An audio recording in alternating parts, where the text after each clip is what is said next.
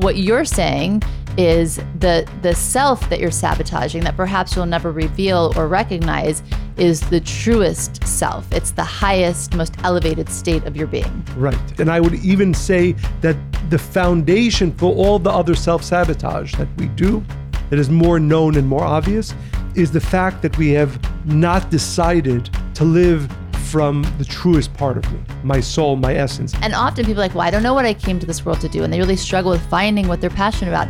But the, the key here is just stop focusing on the little minutia of things. That's such a small way to live a life. For all the things that we do, from great to small, what is the driving force?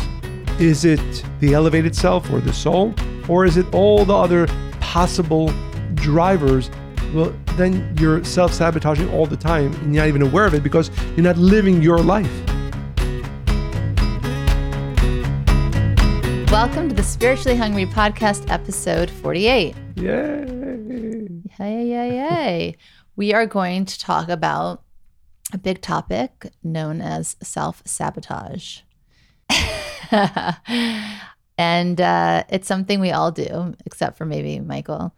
And um, I think most of us don't want to really admit the extent of which we do it, or we're not really aware of how or when we do it. So it's basically what makes us do things we know we don't really want to do, or things that we know aren't really good for us. Often there's a battle that occurs in our heads the struggle between I won't and I shouldn't, or I'm in charge and I can't control this. So, really, why can't we stop something even when we know better? And there are four ways we self sabotage, in my opinion. We're not going to get to all of them today. So, this is likely going to be a two parter podcast. But I want to share a story with you that illustrates that there are two ways to look at life because that's going to introduce the first way we self sabotage. Would you like to hear my story, Michael? I would love to hear your story. Great. Then I will tell it to you.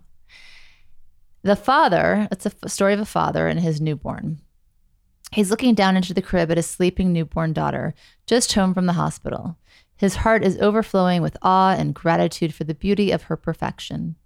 The baby opens her eyes and stares straight up. The father calls her name, expecting that she'll turn her head and look at him. Her eyes don't move. He picks up a furry little toy, attached to the rail of the bassinet, and shakes it, ringing the bell it contains. The baby's eyes don't move. His heart has begun to beat rapidly. He finds his wife in the bedroom and tells her what's just happened. She doesn't seem to respond at all to the noise. He says it's as if she cannot hear. I'm sure she's all right, the wife says, pulling her dressing gown around her. Together they go into the nursery. She calls the baby's name, jingles the bell, and claps her hands. And then she picks up the baby, who immediately perks up, wiggling and cooing. My God, the father says, she's deaf. No, she's not, the mother says. I mean, it's too soon to say anything like that. Look, she's brand new. Her eyes don't even focus yet. But there wasn't even the slightest movement, even when you clapped as hard as you could. The mother takes a book from the shelf. Let's read what it says in the baby book. She looks up, hearing, and reads out loud. Don't be alarmed if your newborn fails to startle at loud noises or fails to orient towards sound. The startle reflex and attention to sound often takes some time to develop. I never knew that actually, to be honest. Your pediatrician can test your child's hearing neurologically. There, the mother says. Doesn't that make you feel much better? Not much, the father says. It doesn't even mention the other possibility that the baby is deaf.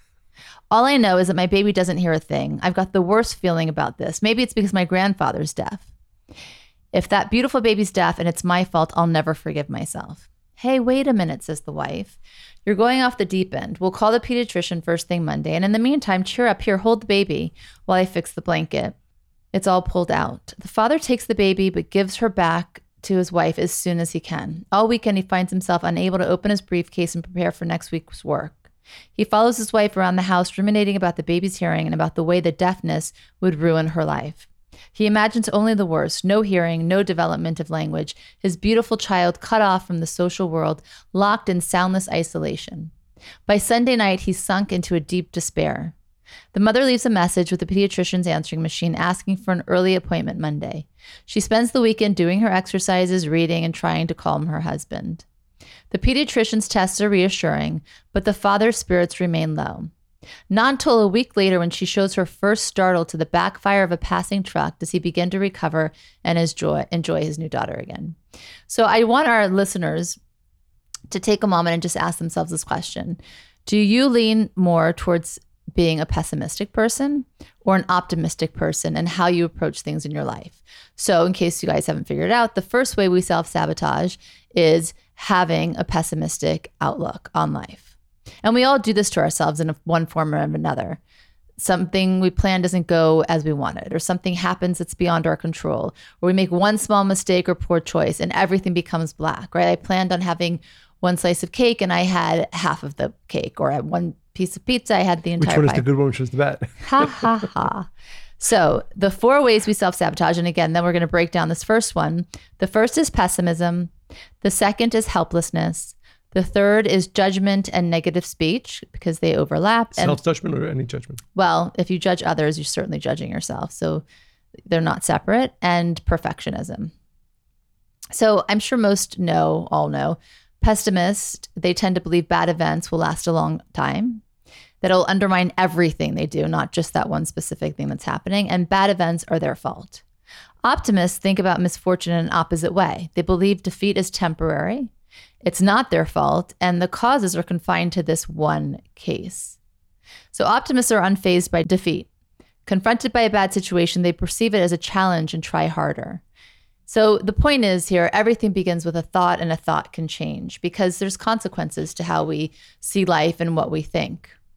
And so you're saying that a pessimist is self-sabotaging simply by being a pessimist. Yes, because But then it then probably also leads to other things, right? To Correct. other self-sabotaging behavior. One of the core elements of, of that begins self-sabotage is the person has a pessimistic view on life, on, on certain things. and on experiences and things that happen to them because then that becomes your belief system that becomes the way you view life and how you see life is how you experience it right the zohar actually says we've talked about the zohar a lot the main kabbalistic text it says come and behold the lower world is always ready to receive and is called a precious stone the upper world gives it according to its state and by its state it's referring to our consciousness if its state is of shiny countenance from below, the same manner is shown from above. But if it's in sadness, it's correspondingly given judgment. So sadness, pessimism, anything that has like a negative kind of um, feeling into it. So the Zohar is teaching us that a person is happy or sad, optimistic or pessimistic. That's the type of energy we manifest in our lives. that we continue to draw. Correct. And the same idea is expressed by the great Kabbalist, the Baal Shem Tov, who was a Virgo, also like myself.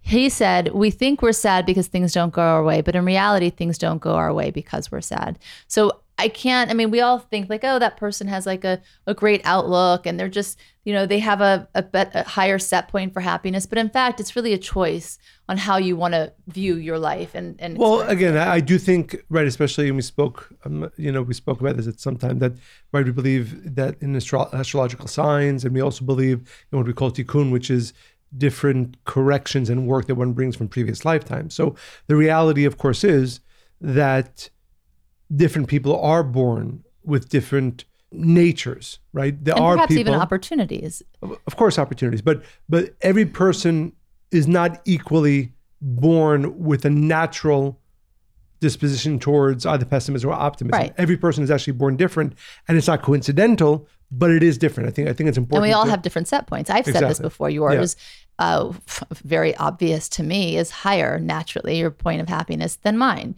Being around you, though, for all these years, um, I've chosen to adopt more that kind of style. So it is something that you can change. And I'm definitely happier um, than I was the first 17 years of my life of not having you in it. And not just because you're my partner, but because that is your outlook. You're just, and when you're around that environment, of course, if you choose to learn from it and mimic it, then that's what you'll do. yeah which which leads me i think to uh, you know whenever we speak i think it's important to understand both the way things are experienced in our lives but also the spiritual uh, background or reason for it so it's interesting you know th- this topic of self-sabotage it's one that that on one level was relatively new to me Mhm. um, I think it, it, growing up, even in you know in the first n- number of years in our marriage, it would be strange to me for somebody, which of course science, of course, and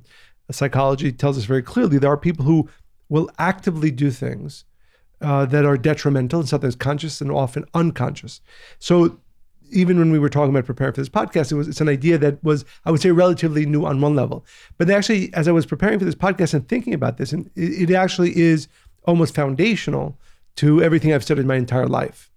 And that is that you didn't just put it in this frame, I suppose. Exactly. Because because I think it's really important to understand because I think it will help both frame it properly, but more importantly, give us greater tools to be able to extricate ourselves from um, actions and behaviors that are self-sabotaging. Well, I feel like the first couple of years of our marriage, I was saying a lot of things, and you're like, "What?" But then I think that it's clearer now that it's just it was a different way of viewing yeah. the same truth. Sometimes, yes, um, but sometimes it was and sometimes you just learn something new. exactly. You've taught me many new things. I know. Honey. So, the foundational spiritual teaching is this: that every one of us has two parts. We often refer to it as the soul and the body, or you can re- we often refer to it as the desire to receive or the ego, the desire to receive for the self alone, or the ego, and what we call the desire to share. One of those, which we often refer to as the soul, the desire to share, that is always and always is pure and perfect. Every single one of us, every single one of our listeners, our essence is pure and perfect. But in order to allow us to earn our blessings, our growth, our light, as we are born, we are almost injected with or invested with this other part, sometimes referred to again as the body, the ego, the desire to receive for the self alone. It's the place from which all negative thoughts come about ourselves, about our situation. So I think it's really important. I know that for myself, and often when I speak to people, that when we talk about self sabotage on all levels, on a spiritual level, on a physical level, its root is not us. Mm-hmm. Its root is this other force that coexists with us to the degree that we allow it. And it is the source of all the bad ideas that we have. It actually cuts all, us off from us. Yes, yes. It actually builds, it does not allow us to access our truth, our soul, our essence. I like how you put it, all of our bad ideas. Yeah. And all the self sabotaging ideas, that's where they come from. And that's why literally it's called in the ancient text the, the negative inclination. Any negative inclination we have to think bad about ourselves, to be pessimistic, to uh, look at everything as, if it's the worst thing and will always be like that, all that, it, I think it's so important to know it's not coming from us. That is not who you are. That is not who I am. But it is a force that is with us for the moment we're born for the rest of our lives. And learning to counteract it, learning to to not fault it is the work of life. That is the spiritual practice. It's so interesting as you're saying that because you know, it happens to me sometimes where I'll get into a space where things um they look darker, but I think more accurately it I feel like a version of myself from long, long ago. And so it comes to visit once in a while, and it's usually triggered by something that's happened, maybe that was traumatic or that was um, upsetting, familiar from trauma earlier in my life. But when it comes to visit, this is what's interesting, and that's why when you're speaking, I thought of this because I did, I did like every day I wake up dedicating my life to hopefully being better and changing. And that's that's where I wake up with that intention and throughout the day check in with myself. So when it comes back it's almost like a foreign visitor an unwanted one by the way. And so I don't take it seriously. I don't give it a lot of time. I don't. I mean I I yes okay fair enough but I feel like I'm able to say, okay, you can be around, you can tag along for a little bit of the day, and then you're leaving. Like, and I know it's not real, and I think that's the point. I never take it seriously, but it's still, it's it is still something that you know, and I, and I think that's the practice of spirituality. Exactly, and which means, and that that's what leads me to this understanding is that there is a lot. Of, There you are, are like that though. It's a what? little bit annoying. What you don't have that like. No, we all do. We all. That's not true things that worry us. I mean, hopefully it's fewer things than than most, but but of course there are things that either cause a worry or some pessimism, or of course. Um, right, but the work of life is how do you diminish those or ultimately have them maybe not even exist in our lives. But I think the first step, the first step has to be clarity on the fact that that I and you and every one of our listeners has this beautiful, perfect part. And all the self sabotaging ideas, all the actions that follow in that way are not coming from us. And the reason that's so important is because when you, when you read the science on self sabotage, one of the root causes is that you can call it low self esteem or or or a thought that I don't deserve. That's the work of what you can call the negative inclination. That is not you. If you are connected to you, which you can be at any given moment, it's a decision in our mind. You are perfect. You are powerful. You are strong. You have no negative desires. You have no possibility of doing negative action, except when you allow this other force to be either the driving force or, we're allowing them to make some decisions. Do you think it's interesting though? I think in order for you to be able to recognize that that's not you, you have to be connected to a sense of purpose every day. If not, how do you actually Yes. remember to awake that that's not you? Then what is you, right? It's where you're putting the truest parts of yourself. Well, I think we, and I think the point is we, if we, and this is the other part, which probably we should develop a little bit further, is that, and this is both scientifically true and spiritually true. The only way out of self sabotaging behavior, which we all have to one degree or another, is by really paying attention and coming to know ourselves and coming to know our thoughts. Because one of the biggest problems with self sabotage is that the triggers often and even the actions often are unconscious. So if you're not Aware. delving deeper into yourself and becoming more aware of your thought patterns, of your triggers, then it's almost impossible to reverse the course of self sabotage. But if you do take the time to think, to look into yourself, to ask, like eh, which I know you often do, let's say something happened, let's say you're upset. What caused it? What was the not just what caused it? Okay, maybe this person did something to me, but what is the reason behind that? What is the real reason this is causing me upset? Affecting me, right? affecting me in this way, then you can start fixing it. Then you have to find different thought patterns. You have to develop different thought patterns and different, obviously, reactions to it. But again, just to it's, it's- the core is the is the delineation between myself that I am deserving, that I am pure, that I am an amazing soul, and second, the force of called it the negative inclination, the body, the desire to receive for the self alone, the ego that that that when unchecked will lead us towards actions that are self-sabotaging. Because self-sabotage in, in the psychological world are many actions that, that we're going to speak about. But when you understand, for instance, that desiring people to respect you, right? That I don't think many people, even in the books that you read on self sabotage, that might necessarily find a prominent place, but it is. Anything that is, for lack of a better word, unspiritual, right? Which, when I say spiritual, I mean the development of the self Mhm. and its essence, then that is also self sabotaging. So, Well, that- how is that? How is desiring? Um, to be known. how is that self sabotaging? Okay. Well, maybe that would inspire one, just for argument's Yes. sake, that would inspire one to um, work harder and you know push their their intention you know faster and stronger. So, okay, it's a very important point, which which has many ramifications. I'm writing a book now. You're writing a few books now. Why are we doing that? Why are you doing that? Any one of our listeners, I'm sure we all hopefully have goals and and things we want to accomplish. What's the reason behind it? I'll posit one reason why often people write books, write songs, develop their careers. to be known, yeah. to be known. Like I mean, I, I remember having conversations with people, often very successful people, and and for me, again, not growing up in that environment, it was very strange. Where somebody told me the only reason, only reason we make money, the only reason we want to be famous is because we want to have a beautiful.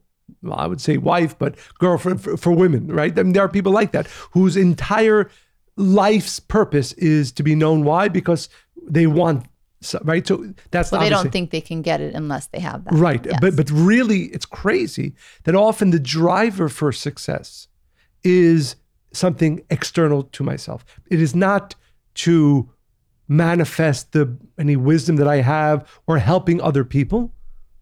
So but this it, is it interesting. can often be uh, for the sake of uh, external things, right? And sorry, So when you're saying self sabotage, the self you're speaking of is the elevated self. exactly. Okay, so our listeners will not because but this is new, right?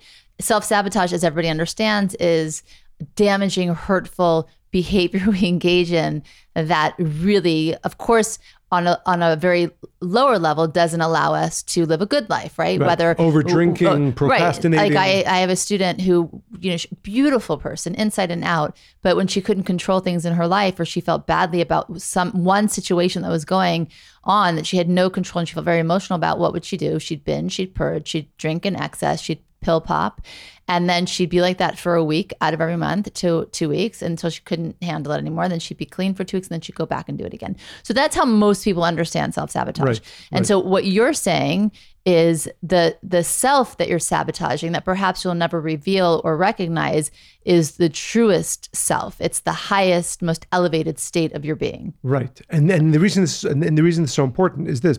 So I just want to f- finish the example. Person decides he or she has a book they really want to write.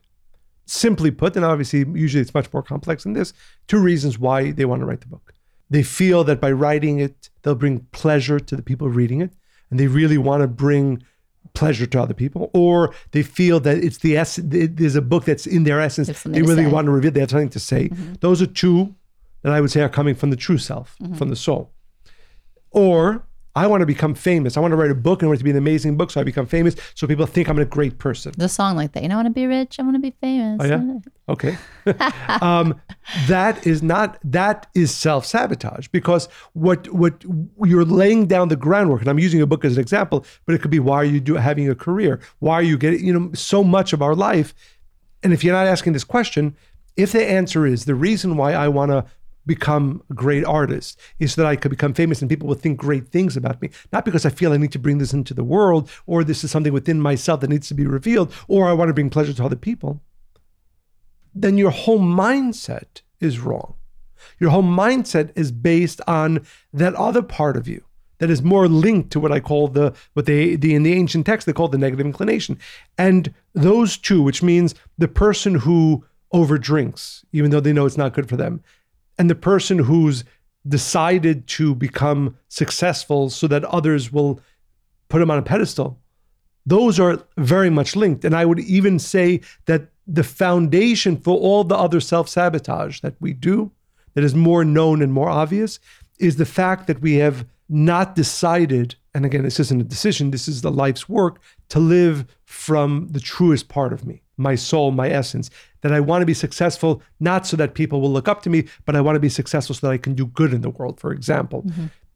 So I think this is such an important Basically, shift you'll never in consciousness. meet that version of you if your desires, goals, ambitions are rooted in external feedback and validation Exactly. and approval. And therefore, I would say to our listeners, maybe even before we start going down the path, which is important, to realize what are the obvious self sabotaging that we're doing, uh, pessimism or procrastination, first go back even earlier. Why are you living your life? Why are you having a family? Why are you getting married? Why are you having a career? And really try to clarify what parts of those desires are coming from the right place, from your essence, from your soul, and what parts are not. Because I feel it'd be very difficult for a person to stop self sabotaging in the other, I would say, more obvious ways if there isn't clarity and a life lived based on the part of me that is pure and elevated, my soul, what we call it, my desire to share, and not one that is intertwined with my ego, my desire to receive for the self alone. Because that path, even in good things that we do, will keep us on a path. Because we're self sabotaging in non obvious ways, we will obviously continue to self sabotage in more and more obvious ways. Well, what's interesting, and I think you're saying, is if you know, we- basically want people to take a um, a telescope or a magnifying glass, right? One side, binoculars.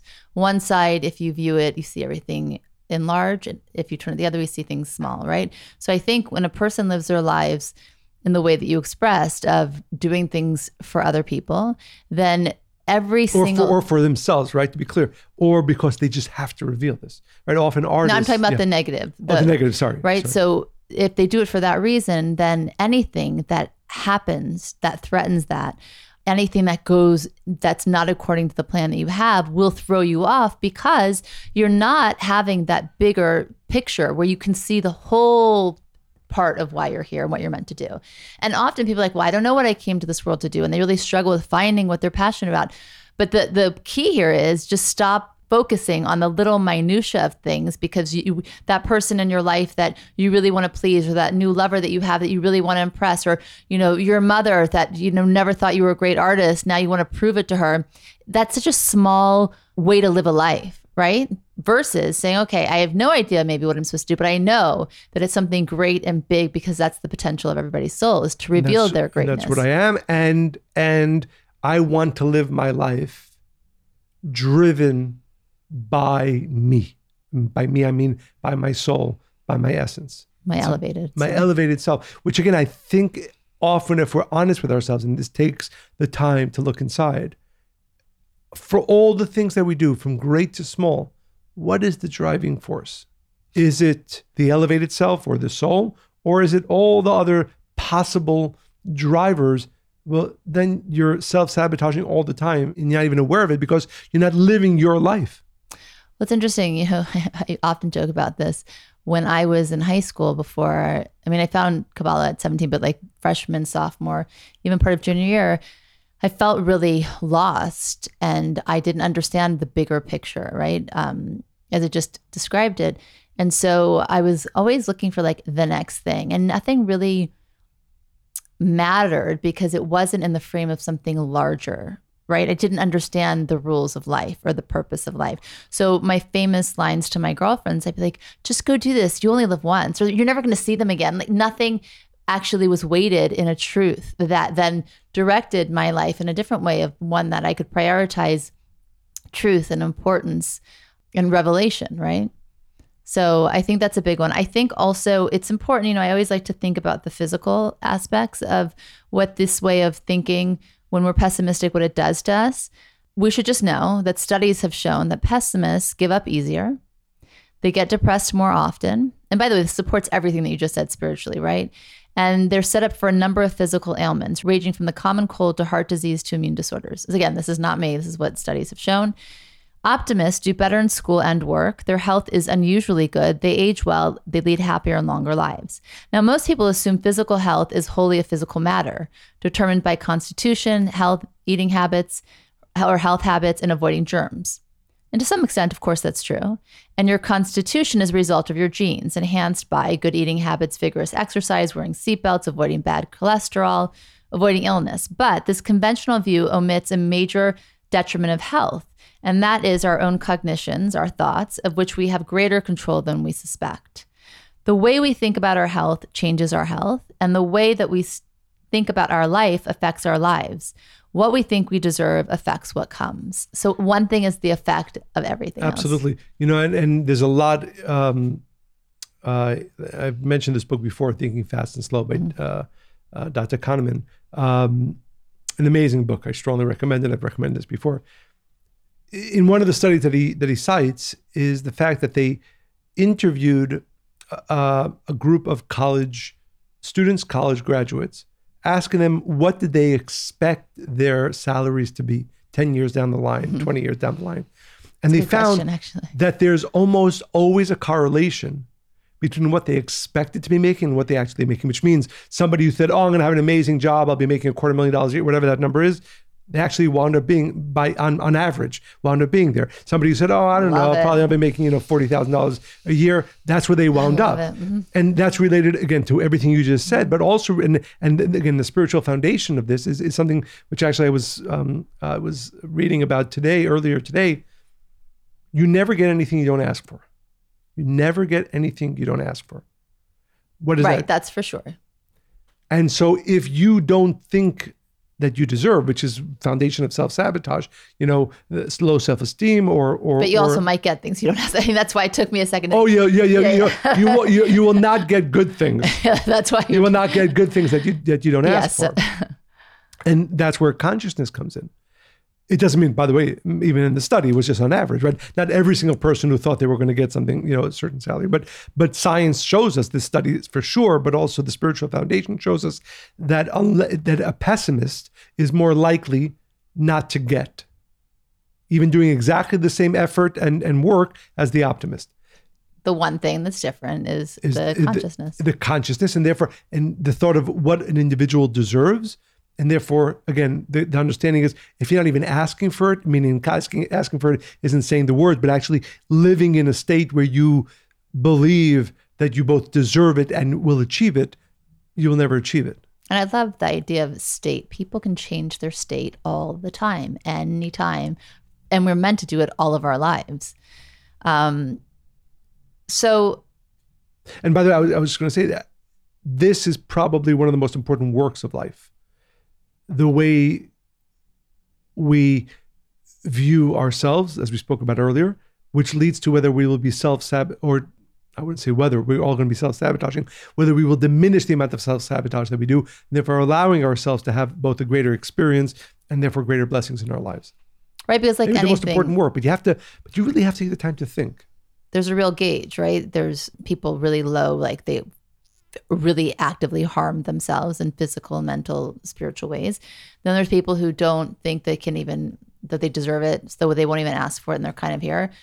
Um, which is also self sabotage. Which is also self sabotage. And then the the higher the highest level is that uh, you never really reveal self, right? The the truest self. So it's that three part, which I really like. I, I never kind of framed it like that. Um, usually people are just focusing on, well, let's just remove the negative aspects of that behavior. And then you're not self sabotaging anymore. But in fact, no, we're raising the dial here. And you need to go to the highest state, which is revealing self. Exactly. And that's why I would say. And if you, and, and what we're saying is if you don't reveal self, true self, then you still are sabotaging, even if you're not actively negatively harming yourself. Exactly. And that's why, that's exactly what I was going to say is that uh, don't make the mistake that I made, you know, up until I met you, which is the thought that, that, that that I wasn't self sabotaging. Every single one of us, you and I included, and every single one of our listeners is self sabotaging, and that self sabotaging is limiting our lives.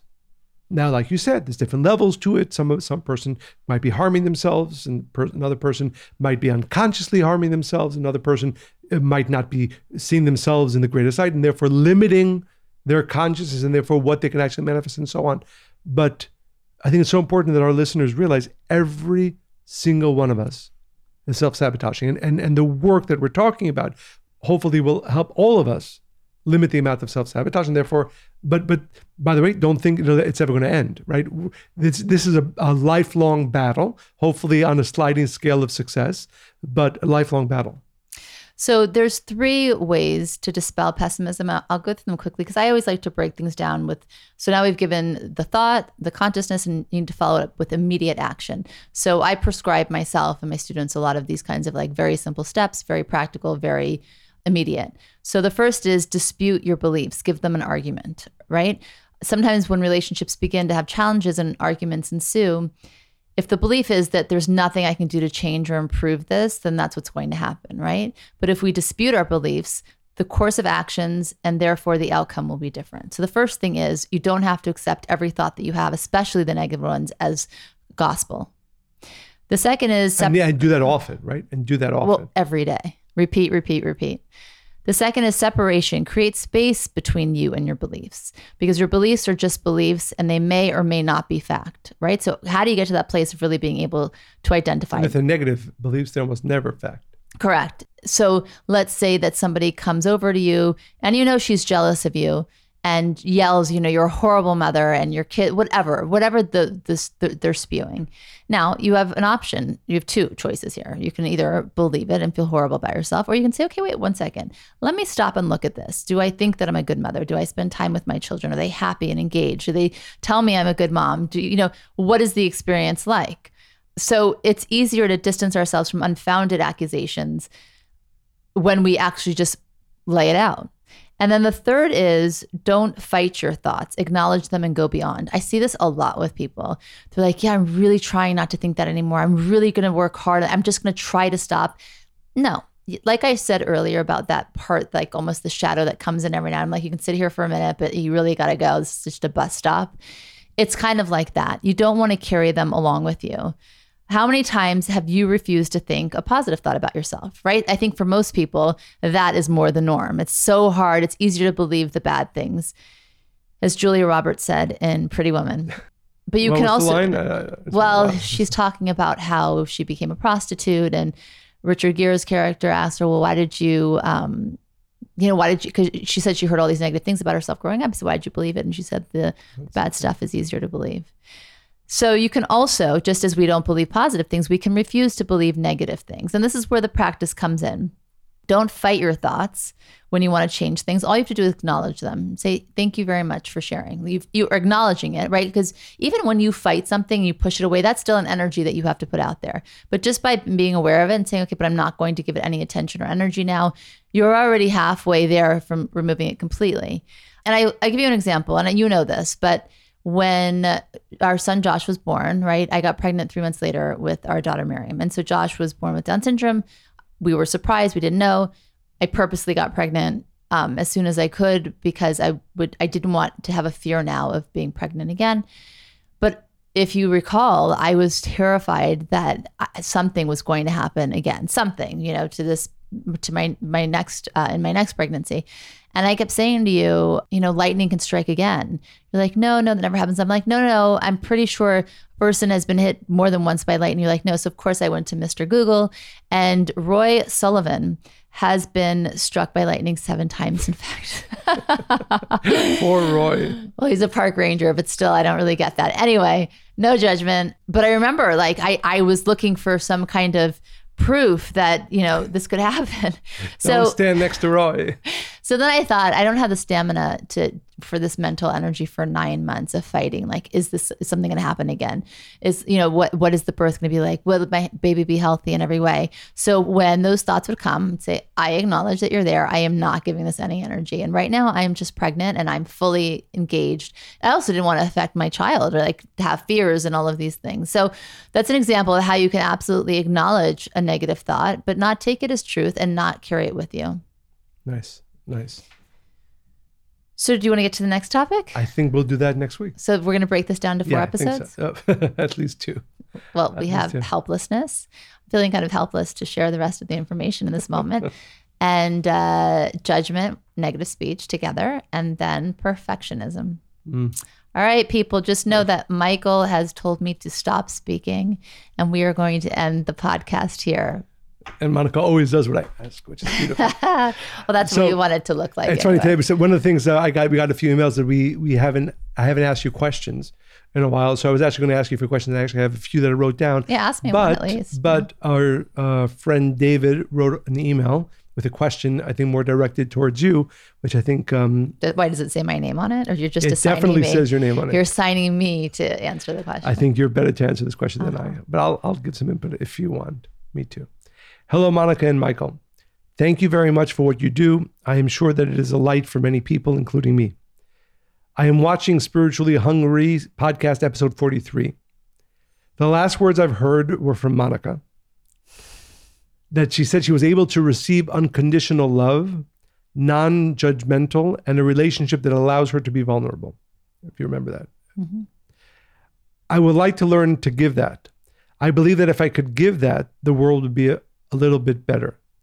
If there were only one lesson in this life, I wish that could be the lesson. So David's saying he, he wants to learn how to create that. COVID has been very hard. I lost many things. Thank God, not close family members nor the comfort of a home, but I would like to change. Since the pandemic started, my approach has been to not see anyone or to go out only if it was really necessary. And that hasn't allowed me to see friends, family, and a girlfriend who's now my ex girlfriend. But I thought it was worth it. In the end, I preferred to lose some time than losing a beloved one forever. I think that decision was has made me lose my girlfriend. And it was very painful because it wasn't in a loving way. Maybe if I could learn this lesson, maybe it could help me in the future And that would also apply to my family and friends. I don't want to miss this opportunity to grow, and I believe you are the great teachers for this. Please, I would like to know your feedback if my decision was the best, and how can I learn unconditional love, non judgmental, and a relationship that allows her to be vulnerable. Your love and work inspires me. Please, I would appreciate to hear from you. I wish you the best, David. So, the question that he's asking is, as we spoke about in the previous episode, that one of the important aspects of a relationship is to create that circle of creativity mm-hmm. where where both partners in the relationship feel safe and therefore able to become vulnerable. So the question that he's asking is how, maybe some practical tools, or how would you recommend maybe even he even start to develop this ability in his next relationship? You know, it's been a difficult time for many, and I'm sorry that he's had, you know, a hard, uh, tough go with all of this. But I feel like when you make a decision based from fear, it's never really going to lead you in the right way. So, did he not see his girlfriend or not see people because he was afraid that he would somehow harm them but was there a different way to connect? I just don't see things as like black and white in that way. Okay but, um, yeah but more importantly moving forward what do you do? How do you well he's asking also if it was the right to decision create... to make right? So i think he can go back and reevaluate things. I don't want him to have regret about that relationship while he's now looking for the next one because he'll always still be looking in the rearview mirror. So i think that you know whether he made to know if he made the decision the right decision or not he has to really look at all these things of you know what was the relationship like before covid? Is it something why didn't it? A lot of people became, became closer right? A lot of relationships really flourished. Even people met each other during this time. So i think that that's we know a few. uh, that's very telling. That's a real indication of you know maybe it wasn't the relationship that could stand the test of time because it, it didn't in this case. Um, in terms of creating the circle of creativity or unconditional love, I've often said that unconditional love and control can't exist. Control. So again, trying to control this situation eh, when it's an uncontrollable everything is really actually uncontrollable. But when we meet I think that's a very important point, right? Because often in relationships, consciously or sometimes unconsciously, we tr- we would like to control the other person or at least control the relationship. Especially things that are that matter to us. Right. matters of the heart. The more we care the more we try to control. And you simply cannot have a relationship that is um, unconditional from that space. They they can't coexist. So i think the question to ask yourself is you know in what areas am i doing this in which ways? And look at really specific examples because when you really love somebody you let them have their journey. You're part of it and you're there to walk by their side, but you have to let them have their journey through their process, just as you should have that as well. And you would hope your partner would give you that. In doing so, you do create that circle of creativity because now you have a space where you are um, feeling safe, secure, supported to find out your creativity, your uh, your journey. You're able to express that because you're not afraid of having some kind of uh, some love or something withheld from you. Interesting. So that's one tool of actually work that David could actually start doing now, even whether he's already found his next relationship or looking. And probably, probably better to do this work before. For sure, and look back at all the relationships that. How are had. you able to to be in a relationship without trying to control either the relationship or the outcome, or the, the outcome or, or the, the process? Person. Yeah, all of yeah. it. Well, I often say this too. I think that before you know, the step before all of the things that we just said is to look at the relationship you have with yourself. How unconditional are you with yourself? Which relates to everything we spoke about in, the, in this podcast. Right. And usually when people aren't able to give unconditional love to others, it's because they're too critical or judging themselves and expect themselves to be perfect, that that control aspect of other parts of their life. And of course, then that goes into the relationship. So step one is to look within and really evaluate or reevaluate the relationship you have with yourself and the one that you would rather have and then and how you view yourself as worthwhile and everything we spoke about. Right. Beautiful. Thanks, Monica. Um, and thank you, David, for sending your question. I'll just share one more quick thing, which I'll hopefully expand on next week. But it's interesting uh, in in thinking uh, slow and fast. Kahneman brings a um, studies that were done on the quality of life, how people viewed their lives, their well-being in marriage. So so they took obviously a large cohort of people, and they followed them before they were married, when they got married, and then uh, five plus years into marriage. And it's a very strange looking graph, but it's basically, and those who are watching this on YouTube or Facebook, but basically uh, there's a set point that goes a little bit down prior to the, the engagement and marriage, then it goes up, meaning the sense of, well, if you ask somebody, how's your life going for the first year, and then it slowly starts declining, so that by year five, most people have less well or sense of well-being in their life after five years into the marriage, which is a you know which is a whole topic on its own. Let's but the idea, unpack that I would love to. yes, but but what I think, but to your point is that you know that's that that that fallacy that getting married is going to make me happy forever is scientifically proven to not be true which necessitates everything we spoke we speak about but what you just said it's just that unless you are looking inside and have a very positive uh, relationship with yourself the, f- the the the lie is that oh when i get married my well-being and my sense of well-being in life is going to grow that scientifically obviously proven not to be true I'll tell you exactly what happens. The first after the first six months, the um, the influx of dopamine and cortisol levels and all that's happening with that honeymoon phase, right? After six months, it, it dissipates. Yeah. That is a fact. And then what happens? You really see the person for who they are, and you're like, okay, but I still love them. Whatever you get married, then it's up again. You think, and it's nice and it's new, and you have a home to get whatever. And then people tend to stop working on their relationships and they stop appreciating their partner and they think their unhappiness is because of the partner because what they did is the expectation was set all along that you will make me happy and you are meant to do and all Absolutely. so then when that illusion is shattered well then naturally i married the wrong person and they never actually really look within to say okay this was the reality all along and i thought that this person was going to fix it but very few people are able to catch that yeah and and again not to end are you making this a relationship podcast? No, I sorry. Yeah. I was going to say the, my, ne- my next point, which again uh, Kahneman speaks about, which is the fact that getting married is actually an illogical decision, which most people think it is a logical decision, but that's a whole other conversation, which hopefully I'll have next time we speak about relationships. I'm going to write that down for Yeah. another podcast. Yes, very interesting. the illogical So- choice of marriage. Yes. So um, thank you, David, for sending in your question. Thank you to all of our listeners for listening. And again, reminding all of you that the reason we uh, record this podcast is to hopefully inspire, bring some light, some direction into the lives of our listeners. We are very much inspired when you share with us both inspiration that you receive, questions that you have, or stories that you'd like to share. So please, please, please continue sending your questions, comments, emails, stories, and more to Monica and Michael at Kabbalah.com. Monica and A&D Michael at Kabbalah.com. We read all of them. We don't get to all of them, but we will over the next few years as we continue the podcast get to as many as possible.